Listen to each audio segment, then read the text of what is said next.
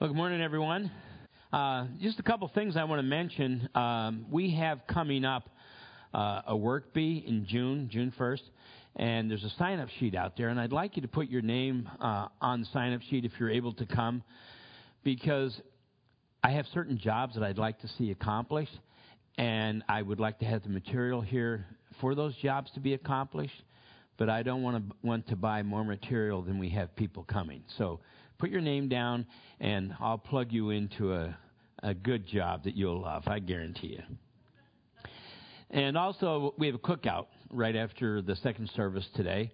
And uh, depending on the weather, it might be a cook in, but we do have uh, hamburgers and hot dogs, Hofmann hot dogs, of course. And uh, so we invite each one of you to come to that. We are in Exodus chapter 37. And I didn't realize it until I got over here that um, some of my printing is all blurred. Must be running out of ink. So you might have to bear with me as we go through it.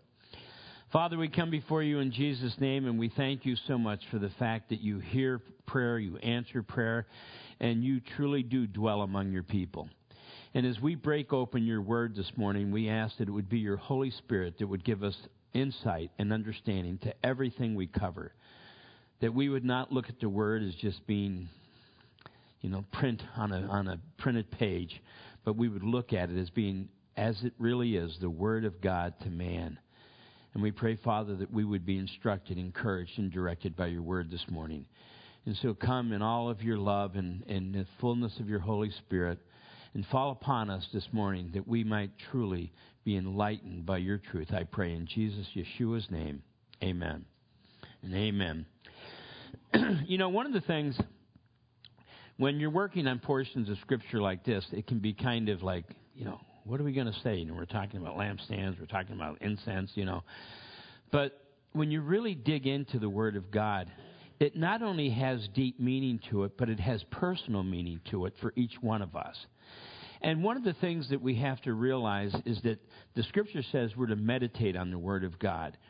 And so often when we talk about meditate on the Word of God, we think, well, what is that?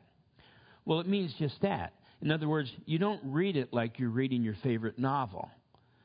You read it with an open heart and spirit that when you come across a part that makes you think, you stop and you think about it. If, it, if you come across a portion that you quite don't understand, there's no better commentary than the Bible itself. And most of our Bibles have, you know, our study Bibles, and they have all kinds of cross references, and they have concordances and every other thing. When you come across a portion you don't really understand, dig into it. Meditate on the Word of God. That's how it really gets into your heart, and you know it. Like when you're in college, you know, you have certain elective courses that you have to take when you're in college, and all you care about is just giving the right answer. You know, I got to remember this and I regurgitate this. But then you have your major that you really want to understand. And you do a whole lot more than just read the pages on the textbook. Right? You you think about it and, and you so you understand it. You could apply it, you know, to whatever your work situation is. The same thing is true with the Word of God. Study to show yourself approved, a workman correctly handling the word of truth, needing not be ashamed. And so that's how we have to look at God's Word. And just looking at the furnishings that we're covering um, even this morning, the furnishings of the tabernacle, they have meaning to it. Every aspect has meaning. Like one of the things we're going to be looking at is that some of the uh, articles of, of the tabernacle were made of pure gold, but a lot of them were acacia wood that was covered with gold. And to me, there's a real meaning behind that because the acacia wood, to me, represents our humanity. And being overlaid with gold represents the holiness of God, His Holy Spirit, just in, engulfing us. And so that the beauty of holiness, not our holiness, but His holiness, might be seen to all those around us as we share our faith wherever we go. And um, you know, like the furnishings of the tabernacle, they have a purpose. And the purpose, every furnishing in the tabernacle was for ministry. Every every bit of the furnishings. Well, God desires to use us for ministry. And we cannot be useful to the Lord for ministry if we're just acacia wood. We have to be overlaid with gold. Now, gilding or overlaying wood, in this sense, with uh, gold, was well known by the Egyptians. And so, consequently, the Israelites would have been taught how to do this kind of smelting, this kind of overlaying of gold, uh, while they're in Egypt. And it's so interesting how many things that, as slaves, they learned in Egypt that they were able to use when they came out for the ta- building of the tabernacle in the wilderness and for the worship of the Lord. And um, when you want to have some kind of a precious metal overlaid with wood, and uh, this isn't just innate knowledge I had, I actually looked it up to find out a little bit more about it. What happens is you have to take an ordinary substance like this acacia wood, and it has to be washed thoroughly, rinsed thoroughly, so there's no impurities on it. And then what you do is you overlay it with an adhesive, and they had all different kinds of adhesives that they used at that time.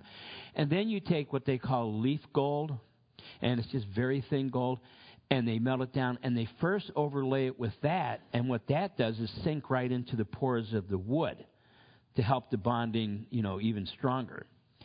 And then they overlay it with the gold. Now, I was interested in the difference between the term overlaying and plating. Plating is very, very thin and can wear off. Overlaying is a much thicker layer of gold so that it can over, you know, it can last over time. It won't wear off. And the Lord desires to overlay us with His Holy Spirit. You talk about gold. I mean, what could be more precious than you and I, plain, ordinary, you know, articles, being filled with the Holy Spirit and useful to the Lord? But one of the things that was interesting that in my little study on uh, overlaying uh, gold um, was this that if there's any impurity on the wood or the substance, whatever it is that's being overlaid, if there's any impurity on it, the gold won't adhere. Any impurity, the gold won't, won't adhere. And to me, it, it spoke of the fact that we need to make sure that we're clean. We're clean completely so that the overlaying of the Holy Spirit, the goal of the Holy Spirit, can adhere to us. But the interesting thing is, how are we clean? We're, we're cleaned by the Holy Spirit Himself. In fact, I have a couple verses I want to share here. In 1 Corinthians uh, chapter 6, verses 9 through 11, and it says, Do you not know that the unrighteous will not inherit the kingdom of God? Do not be deceived. Neither the fornicator, nor adulterer, nor idolaters, or nor idolaters, nor homosexuals, nor sodomites, nor thieves, nor covetous, nor drunkards, nor, nor uh, revilers, nor extortioners will inherit the kingdom of God. And I love what it says here. And such were some of you. That's the way we were. But you were washed, like cleansing of the ordinary object. But you were sanctified, and that's like putting that adhesive on. But you were justified in the name of Jesus Christ by the Spirit of God, and were overlaid with the gold of God. I mean, you see it right there in Scripture. Just as the articles of the tabernacle were prepared for ministry, God has been and is preparing you and I for ministry. He desires to use us. Now, in Exodus chapter 37, we're picking up with verse 17. And, and it says this He also made the lampstands of pure gold. Of hammered work, he made the lampstands. And hammered work is much more beautiful. This is, uh, you know, not a big one and it's not super fancy, but we actually purchased this in Israel. And uh, if you can see, it's not like molded gold where it's real shiny and flat. See all the that's hammered gold. It's it's very very pretty. And I have this up here as our little object lesson today. And um, okay, the, uh, the lampstand, its shaft its branches, its bowls, its ornamental knobs, and its flowers were of the same piece. It was one, one piece. And the six branches came out of its side. Three branches on the lampstand out of the one side, and three branches of the lampstand out of the other side. I want you to pay attention to something as we're going through this. Because until the very end, it's always talking about six branches. Three branches, three branches. It's always talking about six branches. So, so pay attention to that. Verse 19. Uh, there were three bowls made like almond blossoms on the one side with an ornamental knob and a flower, and three branches made like almond blossoms on the other branch with an ornamental knob and a flower. And so for the six six branches coming out, so uh, for the six branches coming out of the lampstand. Now the balls and the, and the and the knobs and so forth, they were actually what fed the lamp, the olive oil, in the proper amount, so that it would light and have a nice continuous light. Verse 20. And on the lampstand itself, four bowls made like almond blossoms, each with its ornamental knob and flower. And this is where the actual olive oil was poured in. And there was a knob under the first two branches of the same, a knob under the second two branches of the same, and a knob under the third two branches of the same. You notice six. It's always six we're talking about here. Uh, and a knob under the third two branches. I already said that the same, according to the six, according to the six branches extending from it. Their knobs and their branches were of one piece.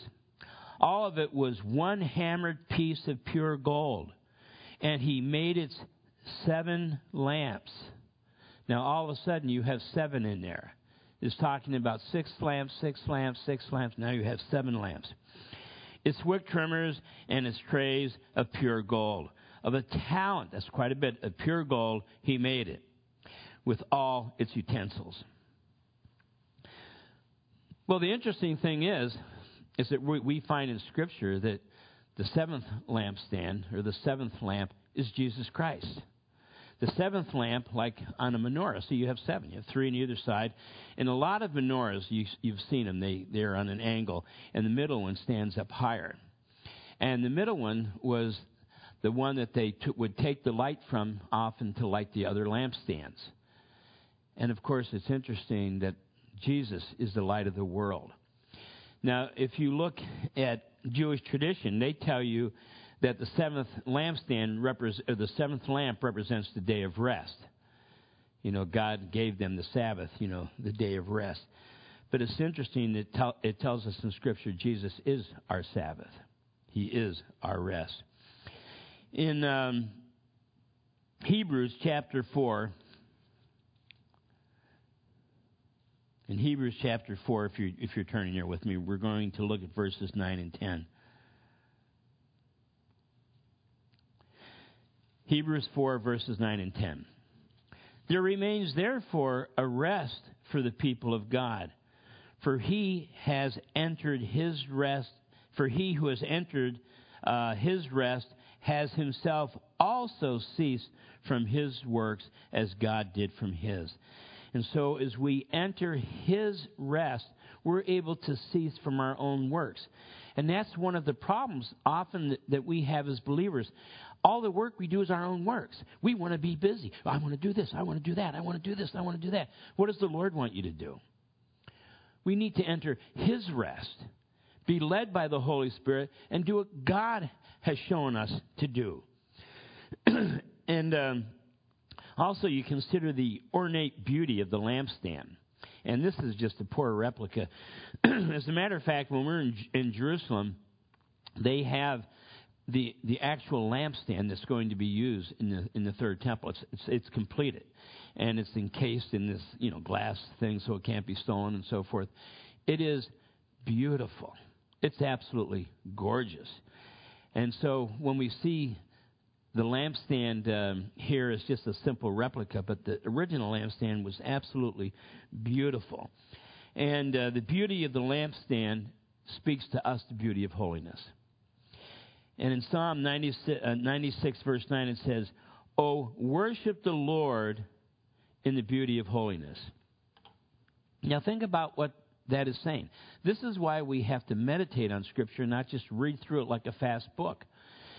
It doesn't say in this particular portion in, in uh, Psalm 96, or yeah, 96, 9, Oh, worship the Lord in the beauty of His holiness or your holiness, but in the beauty of holiness, of, of surrender, of sanctification, of being in His presence.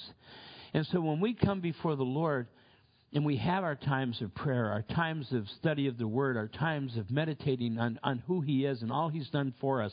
We have to do it in the beauty of holiness, allowing all of the distractions of this world to be set aside, to come to a place where we're just in His presence. And I think oftentimes it's too inconvenient for us to do that. This is my time of prayer. This is my time of Bible reading. I've got to. And we don't take the time to really, really meditate and be with the Lord. I think it's so important for us to understand that. Because God has ordained we, His church, you, brothers and sisters, and me, to be the light of the world. Hasn't He? It's interesting, when John had his revelation, he's on the Isle of Patmos on the Lord's Day, the eighth day of the week, Sunday and uh, he was uh, worshiping the Lord because that was the day that the Lord had set aside to worship him. And he had the revelation. And he turned, it says in Revelation 1, verses 12 through 14. He said, Then I turned to see the voice that spoke with me, which was the Lord. And having turned, I saw seven golden lampstands. Seven is always the number of completion or perfection. Verse 13. And in the midst, in the midst of the lampstands, one like the Son of Man. And in your Bible, the S is capitalized and so is the M of Son of Man because it's referring to Jesus Christ. Clothed with a garment down to his feet and girded about his chest with a golden band. Well, you see, the seven lampstands represent the church. We are the light of the world. And Jesus was in the midst of his church. And each individual lamp represents the person. We are the light of the world. But we always have to understand that the light that we have is not of our own, it's just a reflection of who He is. And so we as believers in the church, being His lampstands, being His lamp, we are to ref- reflect the light of Christ to the world around us. And you know, it's, it's such an interesting, interesting thing. I'm um, reading one of my uh, Tozer books over again. I wish I had a dollar for every time I read his books, but uh, A.W. Tozer, his book on um, oh, what is it? The one I'm reading on on uh, the knowledge of the holies, and he's making he's making the point. Now you have to understand, A.W. Tozer, he died in 1963. So he's writing quite a while ago. And A.W. Tozer is writing, and he's saying that what we see in the church today, a lot of it is just superficial. And what really needs to be seen in the church is oftentimes overlooked. Do you follow what I'm saying? Because the purpose of the church is to come together to study the Word of God and to encourage one another, and all the more as we see that day approaching. Isn't that what Scripture tell, tells us? Do not. You know what do not means? When you read it in the Bible, it's a command. It's a command. It's not a suggestion. It's not a, gee, I'd like you to. Do not forsake the gathering of yourselves together, as some have grown in the custom of doing but come together, and all the more as you see that day approaching. And it goes on to tell us it's, it's for the purpose of encouraging one another. And so we as believers, we're called together because when we come together, two or three are gathered together in His name, there I am in your very midst. He comes and He, His Holy Spirit, He meets with us. And the very purpose of His meeting with us is to empower us to be His light, to be His ministers in the world. We're living in a world that is so quickly going downhill. Any of us who, who watches the news, we know that. And I'm not just talking about the political landscape. That's, you know, mind-boggling enough. But just what's going on in the world. I mean, it's absolutely crazy. Um, I'm not going to mention who it is, but um, the, uh, one of the sisters in the church was telling us about her child filling out, out an application for college. And when it came to, you know how you identify your sex? It gave six choices. A man who identifies as a man, a man who identifies as a woman, a woman who identifies as a woman, a woman who identifies as a man, a transgender who identifies as a man, and a transgender who identifies as a woman. Well, you might be thinking, well, what's the big deal about that? The Word of God said He created them male and female. That's, that's what the Word of God says. And I guarantee you, there is no one who's going to have a DNA test and say, yep, they're transgender. When you have a DNA test, you're either male or you're either female. So, what do we have going on here? We have a world that is literally spinning out of control. The immorality of this world is going bizarre. That's the reason that you and I, as believers, we have to stand firm on the Word of God. We have to stand on, on not only the Word of God, but allow His Holy Spirit to be the very oil that would shine through us to bring the truth to those around. Because, brothers and sisters, there are way too many churches, and I'm not saying that the, that the churches aren't filled with true Bible believing, you know, born again Christians, but the churches are more concerned about doing things than doing the one thing that is important, that's worshiping the Lord, gathering together. I mean, what is the purpose of the church? What's my purpose of, of, as, as a pastor? To equip the saints for the works of ministry. So I'm not here to just entertain you. I mean, it'd be great if I had a nice voice like my son and had the dance moves my granddaughter. I could get up here and I could sing and dance, man. I could entertain you and you would feel really good. Hey, that church was great, man. I was so entertained. But what would it do? What would it prove? What would it resolve? What benefit would it be? So my purpose is to equip you that you go out there, saints, and take the gospel everywhere you go. That's the purpose of the church. Now, you have a very similar account as what we just read about here. And uh, in Zechariah chapter 4, verses 1 through 6. Now, the angel who talked with me came back, and he wakened me as a man who was wakened out of a sleep. And he said to me, What do you see? I said, I am looking, and there is a lampstand of solid gold with a bowl on top of it, and on the uh, the stand seven lamps. See the seven lamps with seven pipes to the seven lamps. Two olive trees are by it, one on the right uh, of the bowl and one on its left. So I answered and I spoke to the angel who talked with me, saying, What are these, my Lord? Now, in your Bible, it's a, a, small L, not a big L, because he's not talking to him like he's God. He's talking to him like he's a ruler. The rulers of those days were addressed to as my Lord.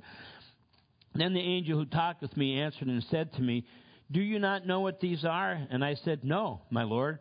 So he answered and he said to me, This is the word of the Lord to Zerubbabel. Listen to this not by might, nor by power, but by my Spirit, says the Lord of hosts. So, man, it's not a matter of might and getting out there and doing this or that. It's by His Spirit that everything is accomplished. And we have to understand that because if we're trying to accomplish anything in the flesh, no matter how well we plan something out, no matter how much work we put into bringing things together, if it's not done in the Spirit, it's worthless. Absolutely worthless. Not by might, nor by power, but by my Spirit, says the Lord of hosts. That's pretty significant. So the Holy Spirit is the supplier of the oil, the supplier of the oil to light the lamp unto the world. And it's interesting because we have the account that Jesus gave, and it was a very sobering account in Matthew chapter 25, and I'm going to look at verses uh, 7 through 8. Then all those virgins who arose and trimmed their lamps, and the foolish said to the wise, Give us some of your oil, for our lamps are going out. Well, what was going on? Jesus is giving a parable, and he's gave a parable of like ten virgins. And um, they were waiting for the bridegroom to come and they fell asleep. What it was is that was a tradition of that day. That uh, the bridesmaids actually waited for the groom to come.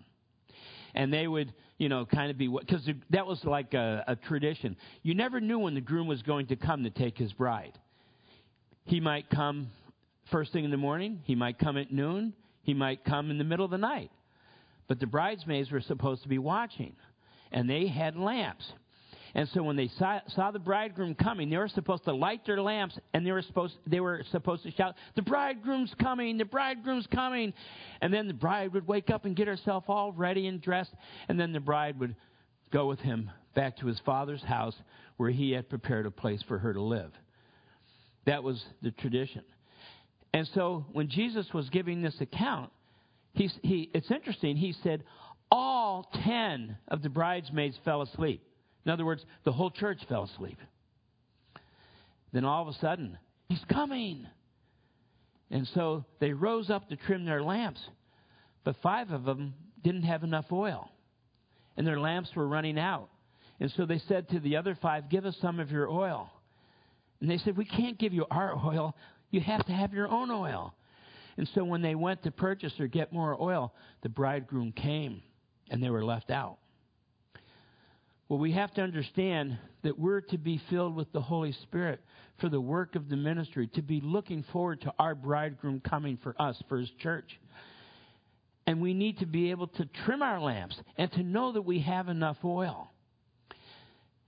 And all that requires, brothers and sisters, is for, for people to be born again of the Spirit. When you're born again of the Spirit, He supplies all the oil you need because you're born again of the Spirit, who is the supplier of the oil. I believe the five foolish virgins were those that had a religious experience. In other words, they were religious. I go to church, I pray, I had a real, I believe in, in Jesus, I believe in, but they've never really been saved. They didn't have that oil. And then it's also interesting in the Gospel of John, chapter 15 and verse 4, and it says, He says, I and me, uh, and it says, In me and I in you. And he says, You're in me and I in you. As the branch cannot bear fruit of itself unless it abides in the vine, neither can you unless you abide in me. And so we have to be abiding in Jesus Christ to bear any fruit.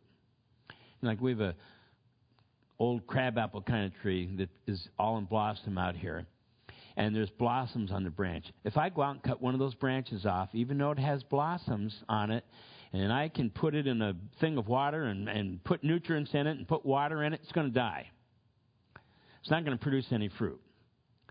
But all the branches that are on that tree are going to produce wonderful little crab apples. you know, this uh, late late summer, early fall. And the only way we can produce any good fruit is by abiding in Christ. It's abiding in Him. It's not anything we do, it's everything He has already done. It's so awesome.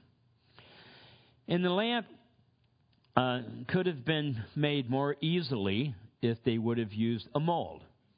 In other words, you, you, guys know what a mold is. You have a mold and you lay it down and you pour the melted gold in it and you, you put your cover on it and you can set it up and then as it cools you take the mold off and there's your nice lampstand. You can make one lampstand after another. You can kind of mass produce it.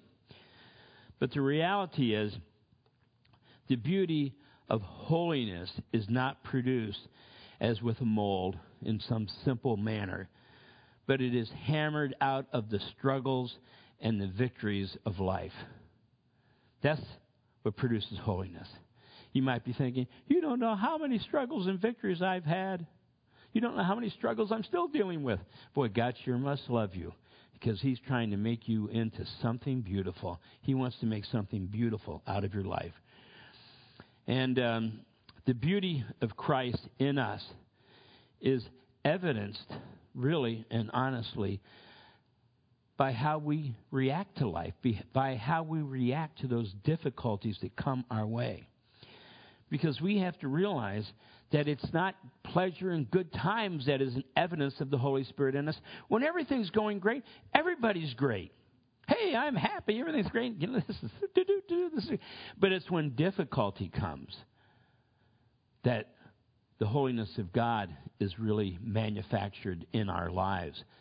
Um, I met with someone this week, and who doesn't go go to our church, so you don't even know who I'm talking about. It was a great meeting with him, and he met with me because he was angry at God because of bad things that were happening in his life and to some of his family. And what I shared with him is you have to understand it was never God's intention for man to die. That wasn't his plan. His plan was for man to live eternally in fellowship with him. But man, in order to be able to express love, was given a choice. You've heard me share this before. Love requires choice, it's necessary. And man made the wrong choice. And then sin came into the world. And Satan became the prince and the power of this world. And so when you look at all the difficulties, all the sicknesses, all the hard things that are going on in the world, you can be mad, but be mad at Satan.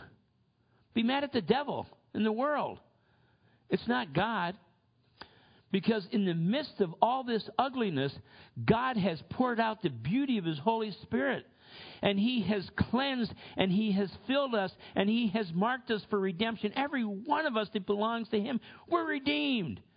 We're swimming around in a cesspool, but you and I are gold. and one of these days, either at death or the rapture, we're going to be popped out of this cesspool and we're going to be with the Lord. And then His wrath is going to fall on this world. Just what this world has been asking for, it will get but we're not going to be there. As it was in the days of Sodom, as it was in the days of Gomorrah. What did the Lord do? He took Lot and his family out before his wrath fell. He took Noah and his family and put them on the ark before the flood came. And he's going to take us out of this world before his wrath comes. So amazing. You know, an example of holiness being manufactured in the difficulties of life and, I, am going to embarrass my wife, and, and she's giving me eyes and everything. But anyway, if, if I was going to believe in anthropomorphism, that's when you give human like characteristics to animals or inanimate objects. But if I was going to believe in anthropomorphism, I would believe that electronics hate my wife. They do. I mean, it, they, they actually have a mind and a soul, and they hate my wife. They, I'm, I'm serious uh, she can come over, like Chuck can tell you, and she wanted to make CDs, you know, for the women's luncheon. And we have a CD duplicator. And it wouldn't work. And so she wanted to make what, I don't know, whatever it was in the computer, and it wouldn't work. So she came over to the house to work on the computer there to see if she could do some of it, and it wouldn't work. And I could see it just building up, right? like it would with any of us. But then something wonderful happened. In the midst of this volcano building up, Vi got up from her desk. I'm going to cry and I don't want to. Went downstairs and she put Christian, she put music, you know, on her our little Bose thing, and started doing housework. And the next thing I know, she's singing and she's dancing and praising God you know what that meant to me? And what an example that is? That's the holiness of God. That's the power of God. I mean, she could have gone, come over here and everything worked perfect, and over there and everything worked perfect, and she had everything done in five minutes, and she could have said, Praise God, everything's accomplished. And that would have been wonderful and would have been true. But to be able to praise God in the midst of difficulty is true worship. And I don't know about you. I think probably most of you have difficult times. You know, it's so easy when we look at other people to think, they don't know what I'm going through. They don't know the things I deal with. But those same people are looking at you saying, they don't know what I'm going through. They don't know what I'm dealing with. You know, follow what I'm saying? We all have our stuff. Every one of us have our stuff. But worship the Lord in the beauty of holiness in the midst of all the stuff you're going through, and you will be amazed at how the Lord will meet with you. I mean, I came downstairs. I thought my wife was back in the hallucinogenic 60s. I mean, she's down there and she's dancing and she's singing and she's praising God. And it just made me happy. Now, in Ezekiel 37, verse 25, we're almost done. And he made the incense altar of acacia wood. Its length was a cubit, and its width a cubit. It was square. And two cubits was its height. Its horns were of one piece with it, and overlaid it with pure gold. And um, remember, the whole thing overlaying is different than than uh, you know just plating. It's it's a thicker thicker amount of gold. Um, and he uh, overlaid it with pure gold, its top, its sides, and all around, and its horns. He also made it uh, a molding of gold all around it. He made two rings of gold for it under the molding by its two corners on both sides, as holders for the poles uh, with which were to bear it. And he made the poles, as everything else here, of acacia wood, and he overlaid them with gold. See, the altar always represents sacrifice. You ever wonder why they call it the altar of incense? Altar always represents sacrifice, but incense always represents uh, prayer. So there's a double meaning here. It is the sacrifice of our prayers to the Lord. Because, as we all know, it's sometimes not easy to pray, right? Sometimes our prayer can be a sacrifice, but it's a sacrifice of prayer. And the incense of prayer is that sweet aroma that goes up to the Lord. Did you know that? That our prayers are a sweet aroma to Him? In Luke chapter 1, verses 10 and 11, and the whole multitude of the people was praying outside at the hour of incense. Romans 5 8. Now, when he had taken the scroll, uh, the four living creatures, and uh, this is Revelation 5 8, not Romans 5 8, if you're taking notes. Revelation 5 8. Now, when he had taken the scroll, the four living creatures and the 24 elders fell down before the Lamb, each having a harp. Listen to this. And golden bowls full of incense, which are the prayers of the saints. Your prayers. Again in Revelation 8, 3 through 5. Then another angel, having a golden censer, came and stood at the altar. He was given much incense that he should offer it with the prayers of all the saints upon the golden altar which was before the throne. And the smoke of the incense and the prayers of the saints ascended before God from the angel's hand. Wow. Our prayers are an offer, offering of incense, of sacrifice to the Lord. No matter what's going on in our lives, we offer up our prayers to God. God, help me. And notice it was to be done daily. This was a daily sacrifice. You don't pray just once in a while. You pray every day. Maybe, you know, I think we're in a continuous state of prayer, many of us as believers. But we have to offer up our prayers trusting the Lord. Now, realize this the Lord's answer to your prayers might not be what you want them to be, but they will be what's best for you. I can give you many examples and uh, but I, I won't bore you with all the details. But there have been different things in my life that I prayed. I said, "Oh Lord, you know this is what I want. Lord, this is what I want. Please give me this. I want this more than anything in the world. Lord, please give this to me." But not my will, but yours. You know, I have to throw that in because the Bible says so. But not my will, but well, the Lord didn't give it to me. You know why? It wasn't His will. And in the long run, I look back and I say, "Thank you, Jesus, for not giving me what I was seeking after because it wasn't what I needed, it wasn't what I wanted.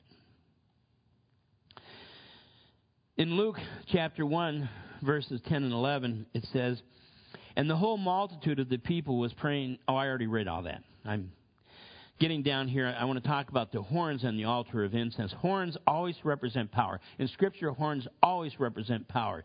And in this case, it's talking about the altar of incense, the horns. It's the power of prayer. More is accomplished through through prayer than all of our vain efforts. Do you know that? More is accomplished through prayer. But we have such a hard time praying. Praying is probably the weakest part of, of everyone. You know, it's just like and, and look, I'm not trying to put a guilt trip in anyone. I know you have we have people that are practicing music, we have people that have kids and all kinds of other stuff and and you can't. But like we have a, a prayer time. I don't know. Maybe some of, some of you don't know this. We have a prayer time at 8:30 Sunday mornings downstairs in the large Sunday school room. And what do we pray about? We pray about both worship services. That God would really meet with us, would really bless us. And, um, you know, anyone who would like to join us, you're welcome to come. You know, I'm not trying to put you on a guilt trip. In fact, if you're coming because you feel guilt, guilty, you're coming for the wrong reasons. But if the Lord maybe throughout the week or whatever really puts it on your heart and say, yeah, I'd, I'd like to go and, and I'd like to be praying for the services. That's what we pray about. We pray about the worship team. We pray about the preaching. We pray that people would come in and get saved. You know, it's, it's a wonderful time. And then the last thing we're looking at is in verse 29. And he also made the holy anointing oil and the pure incense of sweet spices according to the work of the perfumer. Now, the holy anointing oil of the Holy Spirit allows our prayers to be offered in power and in faith.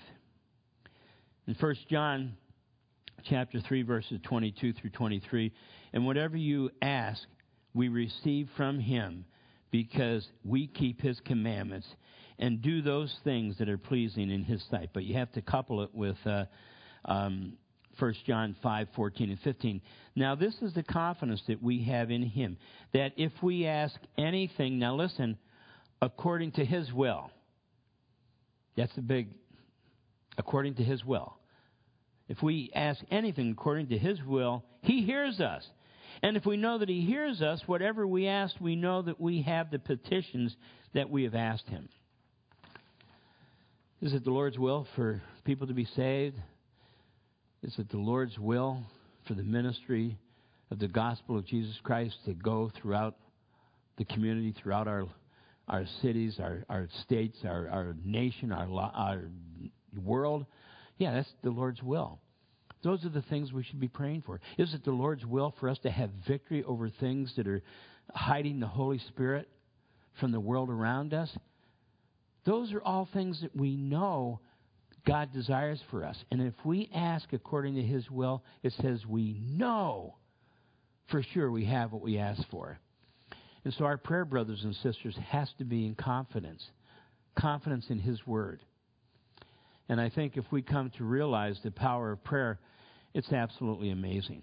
I mean, everything in our relationship with Jesus Christ, I mean, you think of everything He did in order to keep us in relationship and fellowship with Him. And one of the most beautiful, beautiful things the Lord gave us is what we call communion, or the Lord's table. And He says, whenever you come together, you know, to eat this bread and to drink this cup, do it in remembrance of me. Well, what are we supposed to remember? We were, we're supposed to remember we were lost sinners going to hell and deserved it. Jesus Christ t- came and he paid the full redemptive price on the cross. He atoned for our sins. He justified us. He purified us. He filled us with His Holy Spirit, gave us the assurance of heaven, and promised that one day we'll be with Him forevermore. Wow. Do this in remembrance of me.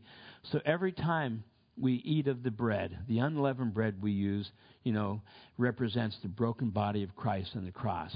When we drink of the juice, it reminds us of the blood that he shed for the remission of sins. And the only reason that you and I know we're going to heaven, the only reason you and I are saved, is because what Jesus did. You're not saved because of what you're doing. I don't think there's anything that interferes with the working of God in people's lives than works. Well, if you come to our church, you have to do this and you have to do that. If you come to our church, you can't do this and you can't do that. If you come to our church, you, you know, that's interfering with the work of God. God wants to take us. Remember that uh, Billy Graham song, Come Just As You Are? We come to the Lord just as we are. And He takes us, He fills us, and He uses us. Father, we come before you in Jesus' name just as we are. And we ask that you would take us and fill us and use us. And as we participate in this communion, in this table that you've laid before us, this command that you have given us to share together often, we ask, Lord, that you would uh, prepare the heart of each person here. And that as we share in this table together, your Holy Spirit would give us direction and guidance and light, I pray. In Jesus' name, amen. Amen.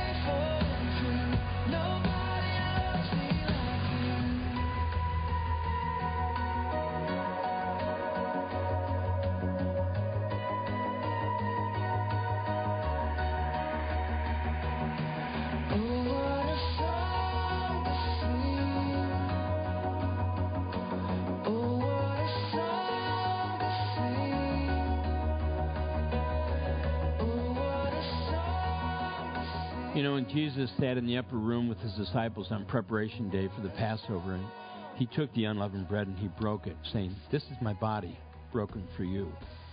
It had real meaning. It meant that he was willing to sacrifice his humanity, this perfect human being that walked this earth for probably 33 years. He was willing to sacrifice it all for those that he loved. And then when he took the cup, he said, This is my blood in which is the new covenant. Because without the shedding of blood, Scripture says there's no forgiveness of sin. And so Jesus Christ wasn't just a lamb, he was the Lamb of God. And when his blood was shed, it was a complete sacrifice and remission of sin because guess what? Jesus didn't stay dead. He rose from the dead and he's alive. Because he lives, we live forevermore.